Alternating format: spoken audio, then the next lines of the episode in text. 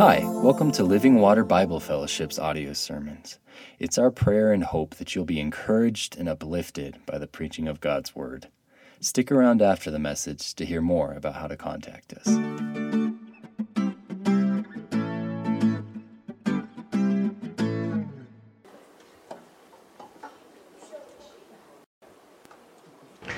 Well, good morning. Thank you for worshiping the Lord.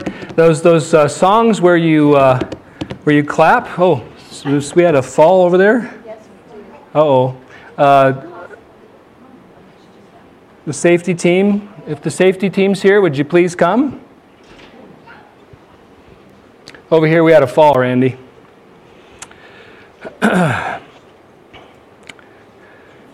Nikki, I'm sorry.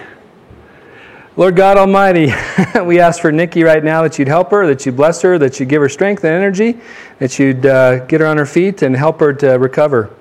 Uh, we, we love Nikki and we ask you to bless her right now, Lord. In Jesus' name, amen.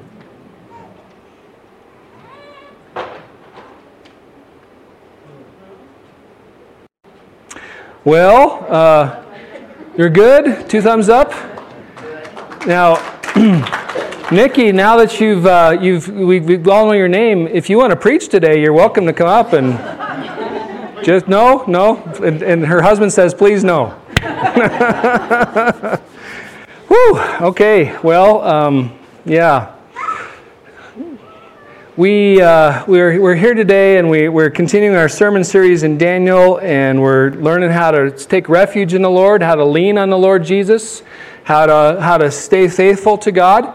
Uh, the book of Daniel, we are in chapter 6 today, and the book of Daniel has a consistent message. Uh, but you think about who it was written to originally. It's important that we remember that it was written to people living in exile, people that were far from home, people that were living under other authorities and other powers, people that are living uh, not in Zion, Jerusalem, they, they, the, the, Jewish people that, that this is being written to, they're, they're, they're not home all the way. Some of them might have returned, but their old customs, their old habits, their old traditions have been taken from them. But people are living far from God, in, in literally, geographically. And this, this book is calling them to live differently from, from the world. They're living in, in Babylon. They're living in Persia. They'd like to be back in Zion.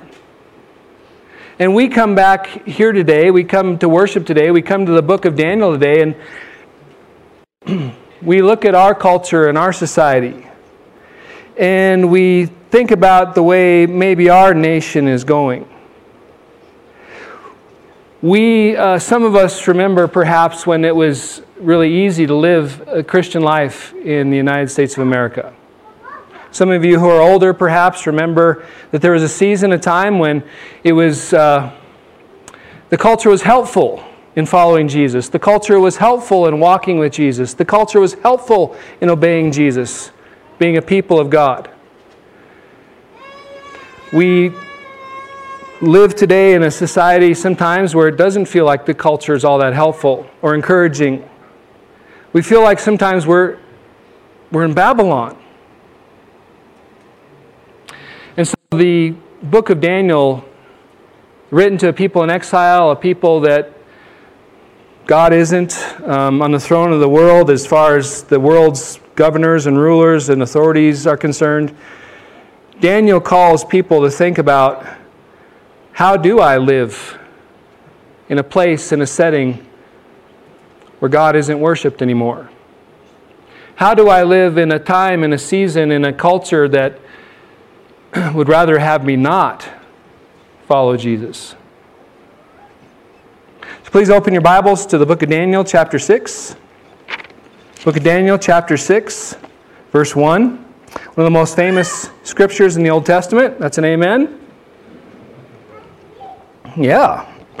Daniel chapter 6, verse 1. It pleased Darius to set over the kingdom 120 satraps and be throughout the whole kingdom, and over them three high officials, of whom Daniel was one, to whom these satraps should give account, so that the king might suffer no loss. Then this Daniel became distinguished above all the other high officials and satraps because an excellent spirit was in him. The king planned to set him over the whole kingdom. Then the high officials and the satraps sought to find a ground for complaint against Daniel with regard to the kingdom, but they could not find they could find no ground for complaint or any fault because he was faithful, and no error or fault was found in him. Then these men said to him, We said, we, should, we shall not find any ground for complaint against this Daniel unless we find it in connection with the law of his God. Then these high officials and satraps came by agreement to the king and said to him, O King Darius, live forever. All the high officials of the kingdom and the prefects and the satraps, the counselors and the governors are agreed that the king should establish an ordinance enforce an injunction that whoever makes petition to any god or man for 30 days, except to you, O king, shall be cast into the den of lions. Now, O king, establish the injunction and sign the document so that it cannot be changed according to the law of the Medes and the Persians, which cannot be revoked. Therefore, King Darius signed the document and the injunction. so, King Darius took control in 539 BC. We read last week about how the Babylonians were defeated by the Medes and the Persians, how King Darius received the kingdom how he took control. And we have here this explanation, this teaching about how he started to organize his kingdom, how he started to organize his administration, how he started to organize his world. Uh, it's uh, imaginary. Uh, imagine if we could put ourselves in his position a vast kingdom, a, a, vast number of peoples, different languages, different cultures, different settings, different times that they're living in uh, and, and he's got to organize it and administrate it because if he doesn't get it organized and administered right, he's going to get robbed blind. The satraps set over certain regions, we don't know how many, but over them there's three administrators. And the administrators are to help keep the satraps accountable. What happens if they're not held accountable? Whether, whether it's a monarchy, whether it's a democracy, whether it's communism or socialism, unfortunately, throughout world history, when people get into power, when they get into authority, if they're not held accountable, they tend to go down the route of thievery and stealing and siphoning off funds from the government. Whatever you want to call that, whatever that looks like, it happens again and again around the world. And so, Daniel is uh, this story of Daniel in chapter 6. It starts off with this king who's come to power. And we know from Daniel, the book of Daniel, that God is in charge of all the kingdoms of the earth. God gives power to whoever, whoever he will. And so, providentially, we know from studying the book of Daniel that Darius has been placed in this position by God's providence and by God's wisdom. And so we, we, we went back, remember that when we read about King Nebuchadnezzar and the golden stat, the statue of head of gold, arms and, and chest of silver, and it went from there. Nebuchadnezzar's kingdom did come to an end, just as God predicted, just as Daniel said it would. And now Darius is coming on the throne and, and he's setting things up, but uh, corruption is real, thievery is real, uh, evil is real, and in, this, in the midst of this, Daniel's name is mentioned. Daniel's set up as one of the three administrators, and King, and King Darius looks at this man and he says, I'm going to raise him up to the highest level. He's going to be in charge of everybody. And, and we, we read this and we, we realize several things. We know from reading the book of Daniel thus far that God has blessed Daniel again and again and again. God has blessed him to, to, learn the culture, learn the language, have wisdom beyond his days, understanding beyond his days. But we also read this and we see that, that the king Darius, not, not a worshiper of the Lord, uh, polytheist like these other kings, he sees a man of integrity. He sees that there's an excellent spirit in Daniel. He sees a man that's trustworthy and reliable. And he says, This is my guy. This is my guy who's going to watch out for the corruption. He's going to keep me from being bled by my officials and my politicians. And so he, he, he raises him up, and is, isn't, it, isn't it sad? Isn't it incredible that here's a man we will learn later, a man praying for his world, praying for the nation. He served administrations before. He served Nebuchadnezzar. He served Belshazzar. He's about 80 years old or thereabouts now. He's been around the block. He's done everything. He's a righteous man, and the righteous man stands up. A godly man stands up. And as soon as he does, people are plotting and scheming for how to get rid of him. Tragic, tragic tragic world we live in, a difficult world we they want to get Daniel out of the way so that they can go back to their thieving ways. They can start siphoning off funds. They can start stealing again from the government. It's a, it's a, it's a tragic situation.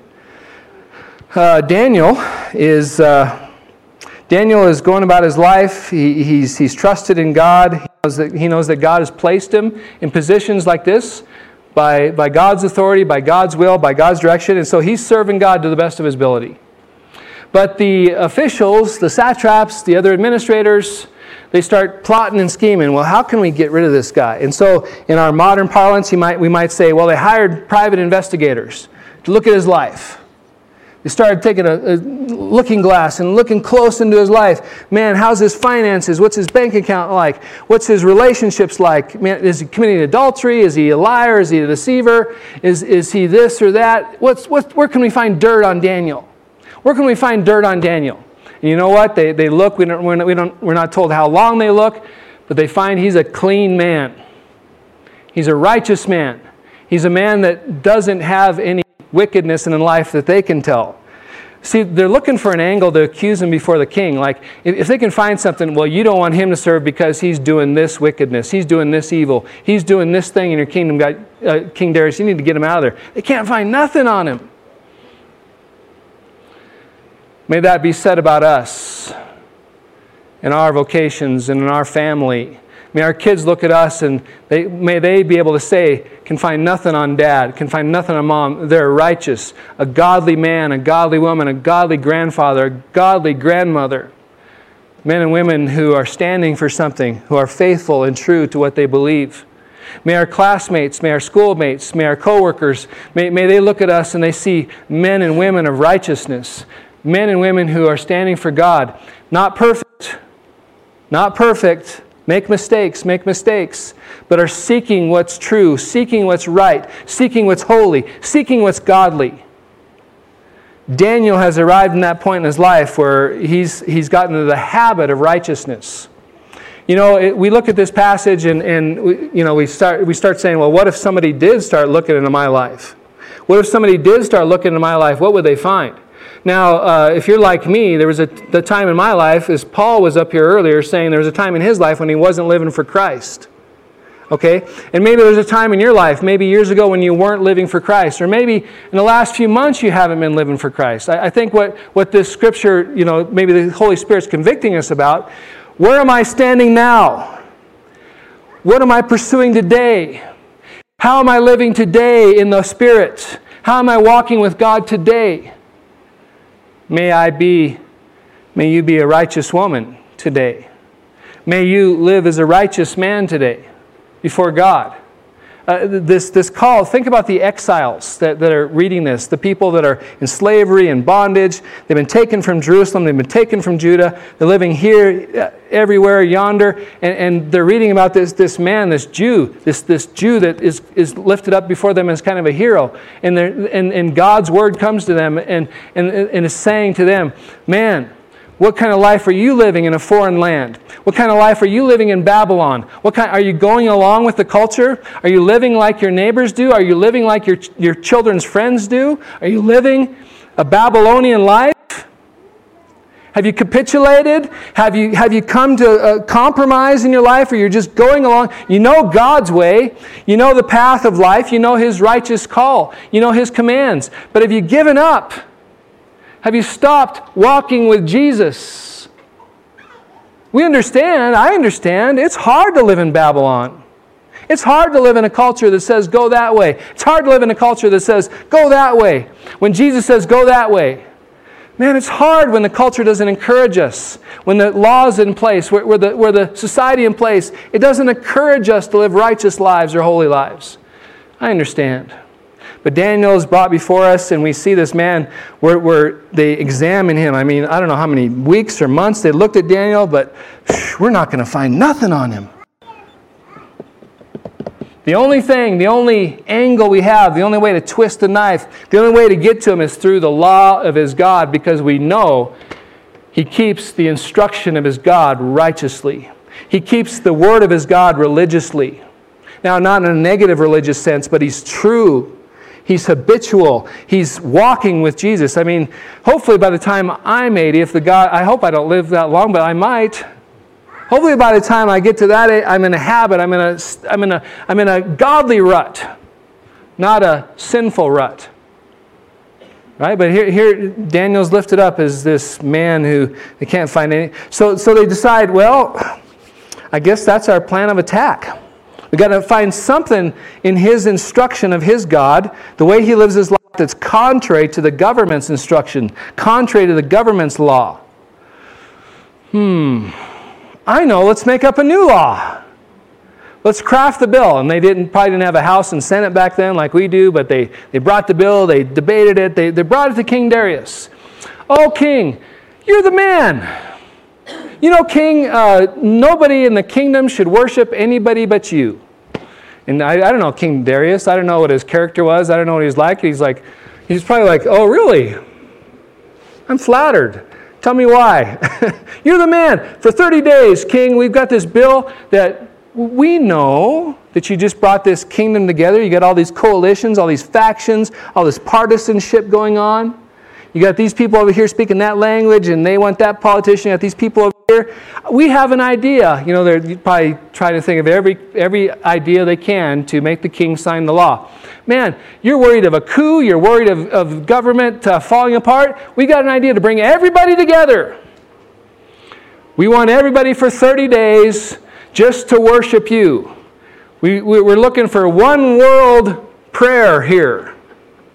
One world religion here for 30 days. Nobody can pray to anybody but you, or they, they can't petition anybody else. They can't go to any other man. In other words, they can't go to their local priest, and they can't ask for petition from that priest to their God. They have to pray to King Darius. Now, is it unenforceable? Yeah, but they don't care. Their, their heart isn't for their people. They're, they're, they're failed politicians. They're self centered people. They're living for their own ends and their own means. They could care less about the country. They could care less about the nation. They could care less about the people. their target is Daniel. They want to get him out of the way so they can go back to making money.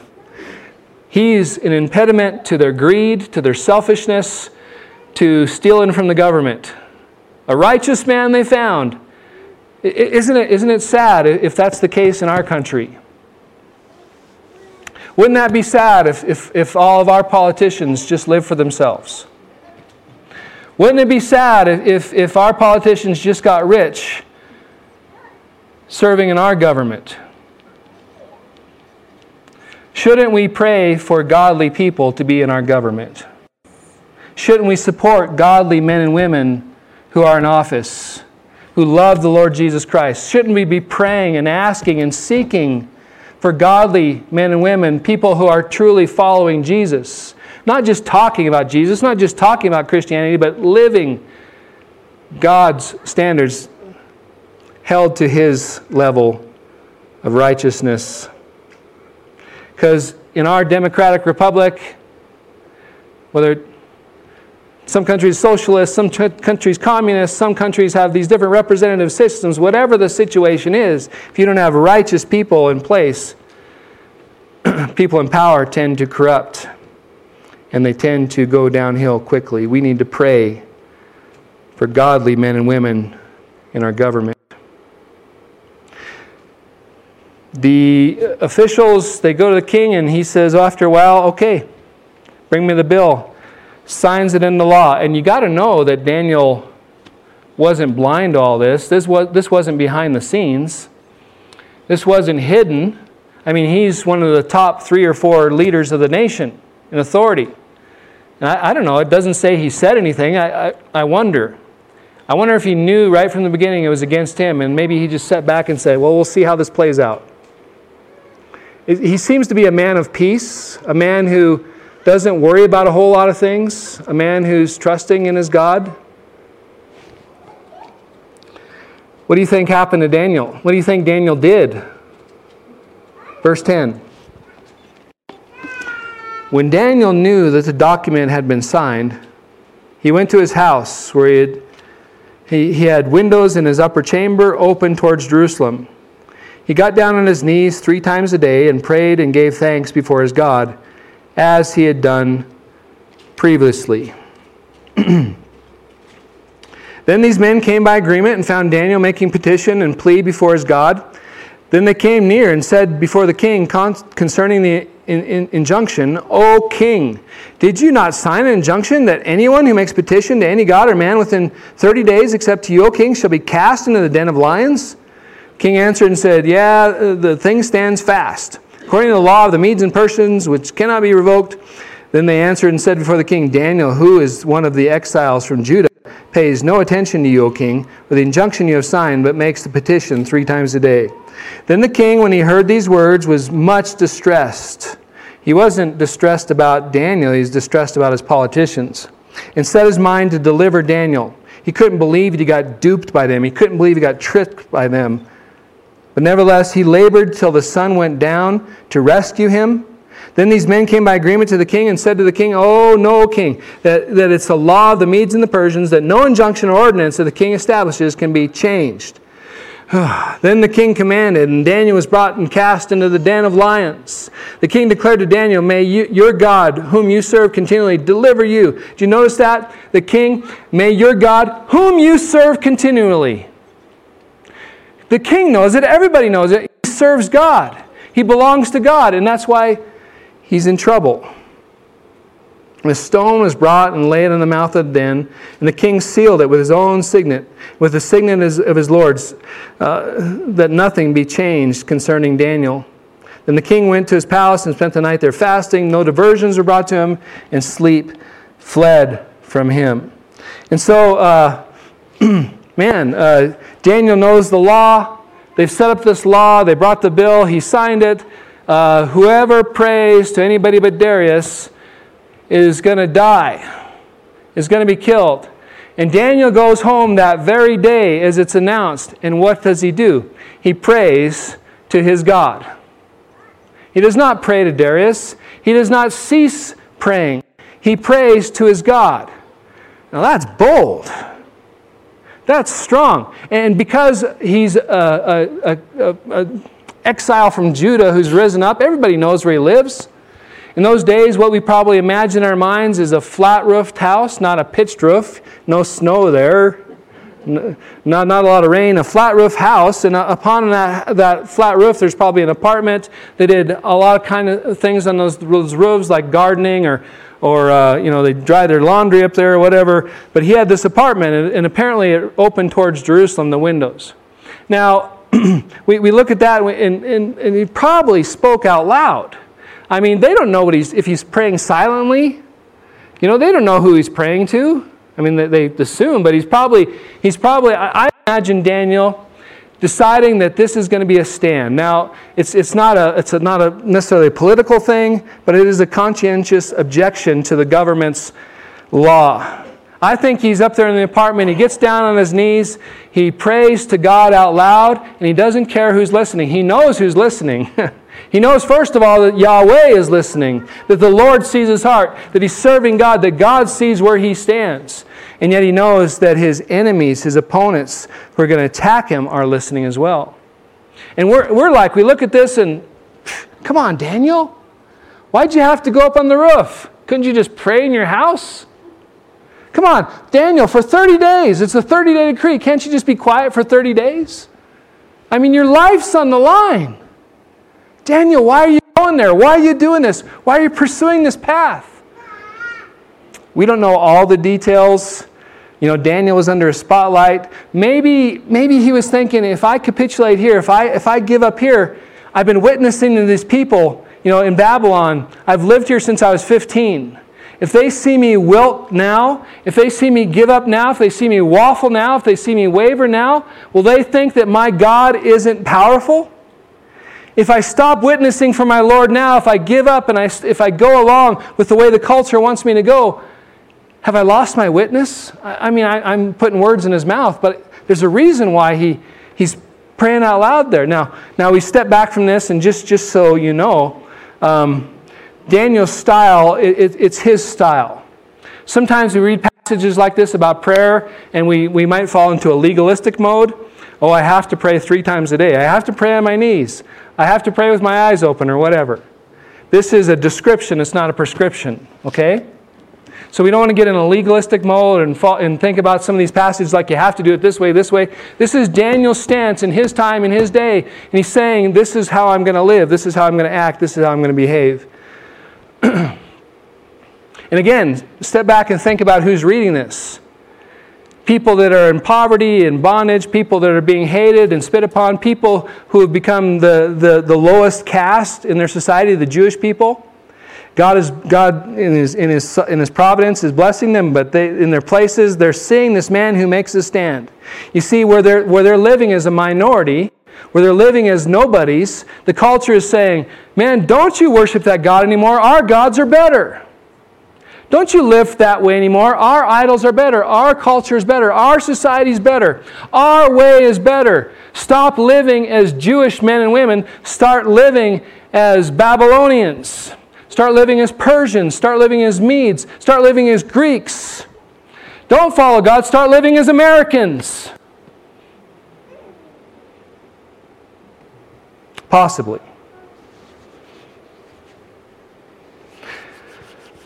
now, again, um, we look at this, this, uh, this setting and this situation, and the exiles are reading about a man who's willing to follow God no matter what. And we read about a law being passed that says, follow God at your own peril. And we step back and we look at our society which is undergoing great transformation. We, we have a great country, a great country worth serving and worth dying for. We have a great country that, that has been a beacon, as it were, a light on a hill for a long time in terms of standing for, for God. Now, never perfect, never had it all together. We've never been a Christian nation totally. We, sometimes we've, we've posed and we've pretended and we've acted like we're Christians when we lived unrighteously. But man, at, at this point in our culture, our culture is changing incredibly fast. And this culture right now does not want us to follow Jesus. This society, this culture right now, wants us to go a different way, wants us to live by its idols, its gods, its principles, its values. And the scriptures are getting tossed out the door. And, and it raises a dilemma and it raises some questions for us. You know, uh, Christianity today is looked upon as offensive. It looks, we're looked upon as troublemakers. We're look looked upon as people who are intolerant. We're looked upon as people, as people who don't deserve the same rights, even in some places. Uh, we, we are, uh, we start thinking that song we sang, it was a great song about the doctrines we believe in. We believe in the virgin birth, we believe in the resurrection, we believe in life eternal. Uh, some of our doctrines are offensive today in the culture. We believe a God, in one true God. Okay? We believe in one true God. You know how offensive that is in a pluralistic society like ours? We believe in one true God, and yet in our society, uh, the, the world says, no, that's what? You're, there's only one God? No, you're saying all these other religions are false, all these other gods aren't true. And yes, that's what we're saying. We can, we can appreciate some other religions, we can appreciate some of their values and some of their standards, but no, they're worshiping false, false gods. That's offensive in our culture. And th- don't you think that sooner or later, some in our culture, I mean, we've got great religious freedoms. Thank God for the Constitution we have, right? But don't you think at some point that some politicians are going to say, man, that's offensive. Let's, let's write a bill that says that anybody that says there's one true God should be fined or put in jail? Or, or, or, you know, we, we start running down that road a little bit. We start looking at our, our, our, our doctrine, you know, the, the teachings of the scriptures. Uh, one true God, we, we believe that, that the, the heavens and the earth have been made by God. Okay? We believe that the heavens and earth have been made by God. And oh, that's so anti science. That's so wrong. That's so evil. I mean, to, to put that fantasy in front of people, man, that. Phew, our, our culture is heading down that road. Like our culture is becoming more spiritual in some ways, but in other ways, it's like certain things are offensive. And that idea that there's a God who made the heavens and earth instead of it evolving, there's a conflict, a crash coming, a, a, a, a mashing up there that's going to happen. Or, or our, our, belief that uh, we are all sinners. Okay? There's a movement in our culture right now today that, that says that all people are racists okay, that you can't escape racism in our culture, you can't escape the racist teachings in our culture, et cetera, et cetera. I, I don't know if that's true, you know, um, but I, I believe we're all sinners. I believe that we all have proven that we choose selfishness over God many times. I believe that we've chosen our way instead of other people's blessing and benefit at times. But the idea that's so offensive to our culture right now you've sinned against God. And even worse, you've sinned against God, and God is a judge who's going to judge you for your sin. The world hates that. The world has always hated that. Okay? It's going to keep hating that. And when we say, this, you know, one of the core doctrines of our faith, the sound doctrine of 1st and 2nd Timothy, right? That Jesus Christ is the only way you can be saved. He's the only Savior. He's the only rescuer. He's the only Redeemer. That drives the world nuts. Because, as uh, Brother Paul said when he was up here, you, you, you can't buy salvation. And many of the religions of the world today say you can buy salvation. You can buy rescue through your good works through coming to church or tithing or whatever. You can buy it. And the, the biblical gospel says you can't be saved by your works. You can't buy it. You can't be rescued by how good you are. You need Jesus to save you.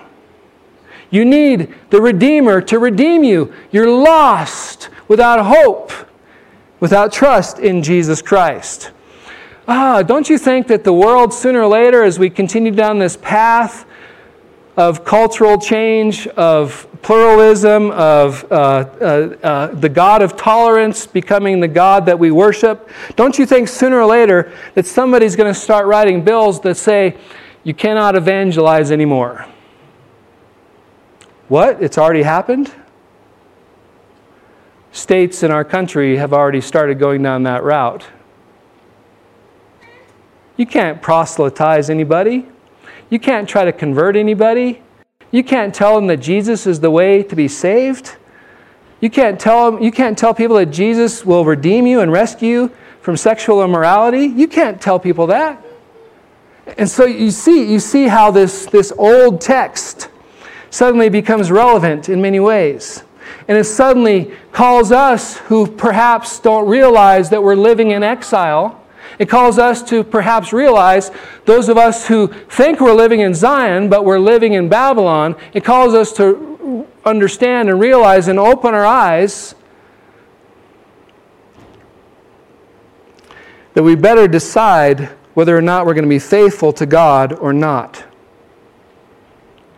Before a wave comes our way of legislation that says your Christian truths, your Christian beliefs are no longer valid, we better decide if we're going with Jesus or not. Better decide where we're going to stand. And so Daniel, to exiles everywhere, becomes this hero who says, You can take my life, I'm going with God. You can take my life, I'm going with my Lord who saved me. Now, I'm no prophet, and some of you might be more uh, attuned in the area of politics or in, in where our, our culture is going. And I hope I'm wrong about some of these things. You know, hopefully the pendulum has swung this way, and, and uh, anti Christianity and anti Christian bashing has reached this point. Maybe it's going to swing back.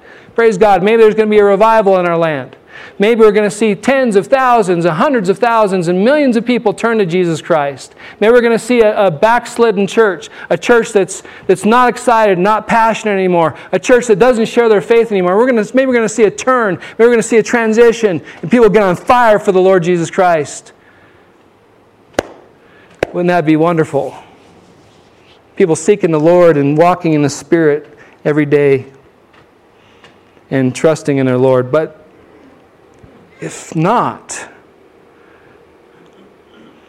have you decided that you're going with Jesus?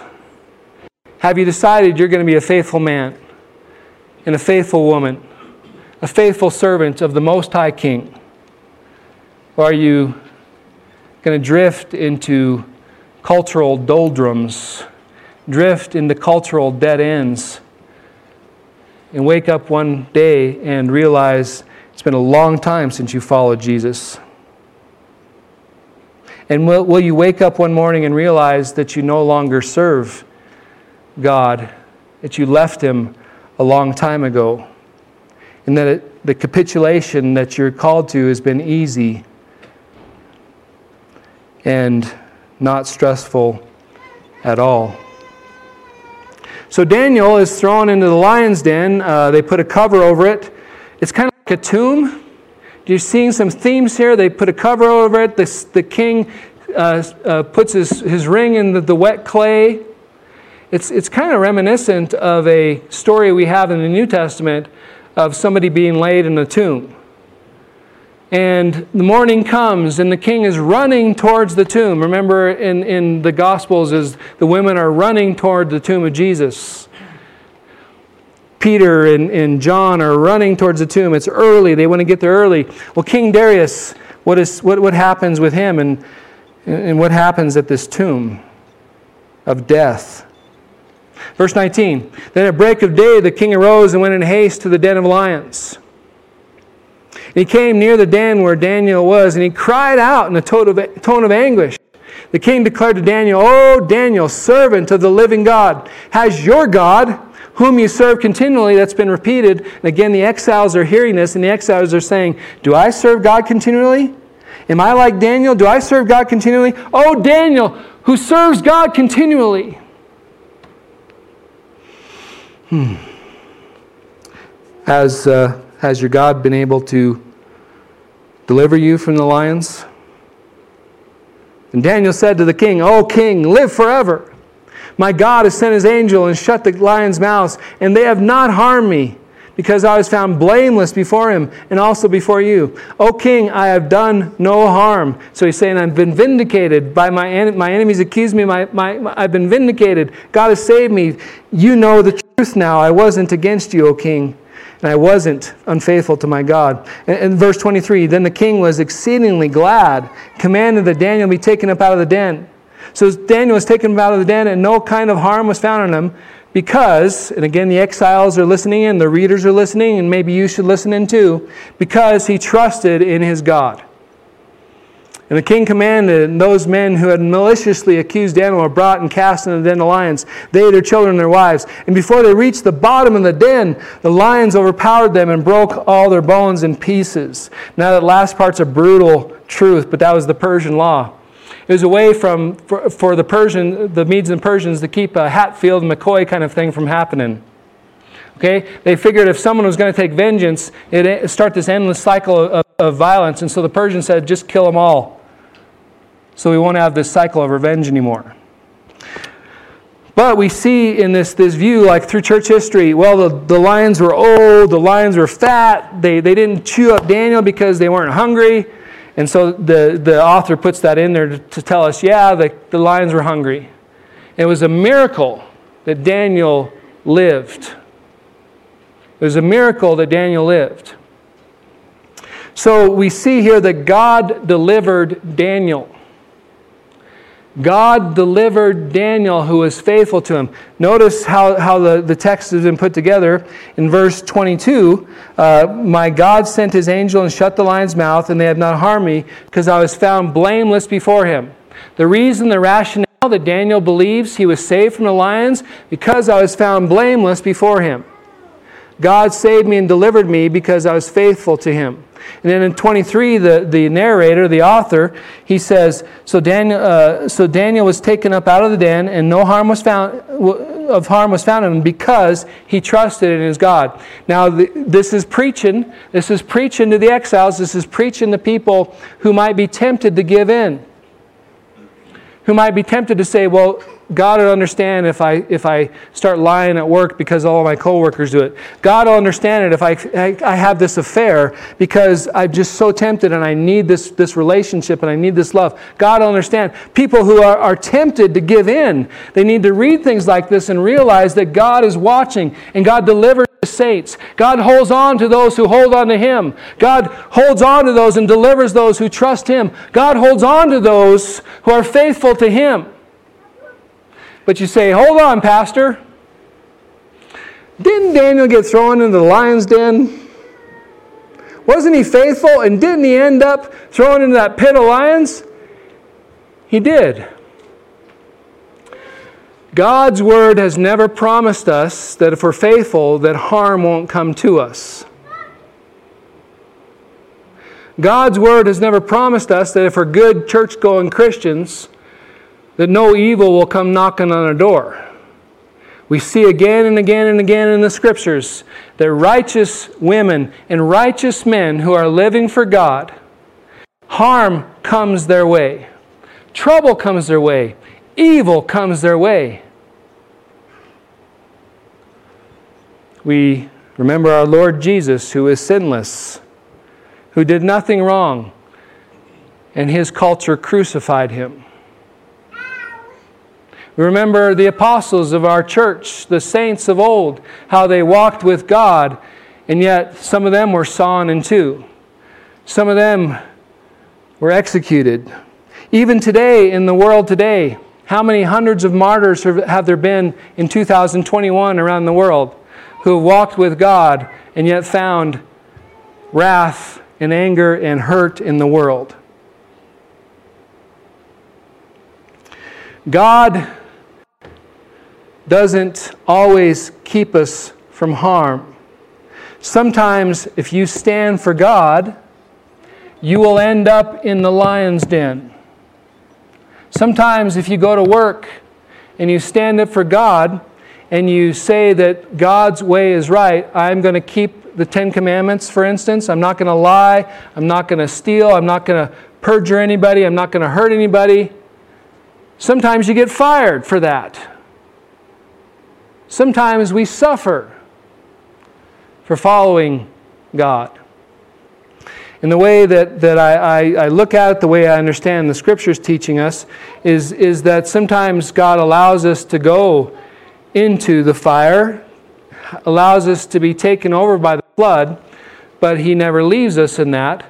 And that our God comes to us in the fire and in the flood, and our God delivers us in the midst of trial in the midst of pain, in the midst of suffering. Our God knows we live in this world that's fallen and opposed to what He wants and what He desires.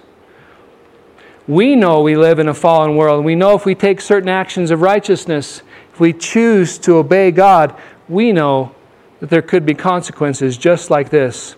But what the Scripture is preaching to those exiles and what the Scripture is preaching to you, to you that God delivered Daniel and God can deliver you. God can deliver you out of the fire. God can deliver you out of the flood. God can deliver you out of the lion's den, even. Hopeless situations that the world puts upon you because of your faithfulness to Jesus Christ, because of your righteousness, because of your integrity, because you choose to tell the truth at work, because you choose to live holy lives. God can deliver you. And I promise you, brothers and sisters, sooner or later, you will be delivered. Maybe not in this life, but certainly in the life to come. God rescues and God saves those who are fully committed to Him. Now, again, as what was taught earlier, what was taught by Brother Paul, and what we heard in the lyrics, we don't buy salvation. We don't earn it, we don't achieve it. It's a gift of God's grace. We're saved by grace alone, through faith alone, in Jesus Christ alone. But faithfulness is rewarded. God sees faithfulness and he comes through. Verse 25 Then King Darius wrote to the people, the nations, the languages that dwell in all the earth Peace be multiplied to you. I make a decree that in all the, my royal dominion people are to tremble and fear for the God of Daniel, for he is the living God, enduring forever. His kingdom shall never be destroyed, and his dominion shall be to the end. He delivers and he rescues. He works signs and wonders in heaven and earth. He who has saved Daniel from the power of the lions. So this Daniel prospered during the reign of Darius and the reign of Cyrus the Persian. Now we, we look at this and we say, I don't want to be thrown in the lion's den. We look at, we look at chapter 3. I don't want to be thrown thrown in the fiery furnace, right? But look what God does through your faithfulness. He might allow you to go through a se- series of su- a season of suffering or trial or tribulation because you follow Him. But you can't see around the corner. You can't see the future, how God uses it for His glory. Because Darius saw a miracle happen, he was then writing to the nation, his whole empire, and said, Give God the glory. Fear this God. I saw His miracle. I saw His hand. I saw how He worked. Don't you think in your life, as you stand faithful before your children and before your grandchildren, before your great grandchildren, that they will say, Papa was a godly man. My grandma was a godly woman. My uncle was a godly man. My aunt was a godly woman. Don't you think that there could be some things that God's working in the midst of that? They suffered, they went down the wrong path, they, they got hurt because they followed Jesus. But don't you think that God can use your witness for generational impact? God can do great things through faithful people. God does mighty things. He pulls people out of the mouths of lions. And other people get to hear the name of Jesus because of that person's faithfulness and staying with Jesus through thick and thin. And you notice how the chapter ends, and you're all saying, Praise God, the chapter's ending. So, this Daniel prospered during the reign of Darius and the reign of Cyrus the Persian. Now, think about how the exiles are hearing that all kinds of commercials that we're watching on TV. This is the good life. We watch commercial after commercial. We hear movie after movie. This is the good life. Man, if you just have this car, you have this, this hair product, you just you use this mouthwash, everything's going to be great in your life. The way to life, right? And so the exiles who are suffering, the exiles who are far from home, they see a man who is faithful for, for, for God. They see a man who's true to God. And they read about a man who's taken from death to life. It's almost a resurrection story. Because he was faithful to his God, God prospered him. The Bible preaches the shalom of God, the peace, the righteousness of God comes upon those who walk with their God, who stay faithful and true this message, this preaching to the exiles, this message, the preaching to you, even today. Stay with your God, walk with your God, stay faithful to your God. That's the way to life. Your culture is preaching this path to you right now. Live selfishly, live self centeredly. This culture is saying, man, take this road, take this road. This is the way to live. And God's word says, stay, stay faithful to me and I will show you prosperity. Not a prosperity gospel like you see on the Big Hair channel, but a real prosperity of life, of righteousness, of holiness, of blessing from God. I don't know how to sum this up. Be faithful to your God and see what happens. Would you please stand in the Lord's presence? Lord God, you know every person in this room. You see inside and out. There's not a word that comes on their tongue without you knowing it first. You see our comings and goings. You are behind and before us.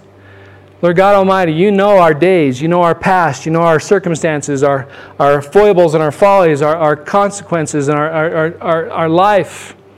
But Lord God Almighty, I pray that you would convince every person in this room that faithfulness to you, that being true to you, that walking with you and obeying you is the way to life. Lord God, you know where they're tempted to sin. You know every person in this room where they're tempted to give in, tempted to go with the culture, tempted to live in fallen ways, tempted to give in to the idols of their neighbors and their friends. Lord God, Power them and strengthen them. Holy Spirit, fill them with your Spirit that they may be true to you, that they be able to discern right from wrong, discern worldly paths and broken paths, discern what the right path is and walk in it. Lord God, give us the grace to be your church, to stand as that light on the hill, that may we be a light in the world today as darkness is overtaking the land. May we be willing to stand boldly and strongly in the name of Jesus Christ and obey our Lord Jesus Christ, even if it costs us everything. Because as we heard the testimony from, from Elder Paul earlier today, that when he left everything behind, he realized that it wasn't all that important anyway, that you are worth it. You're the prize, the kingdom of God. May we live for that and for you, and may we see your faithfulness come out in our days.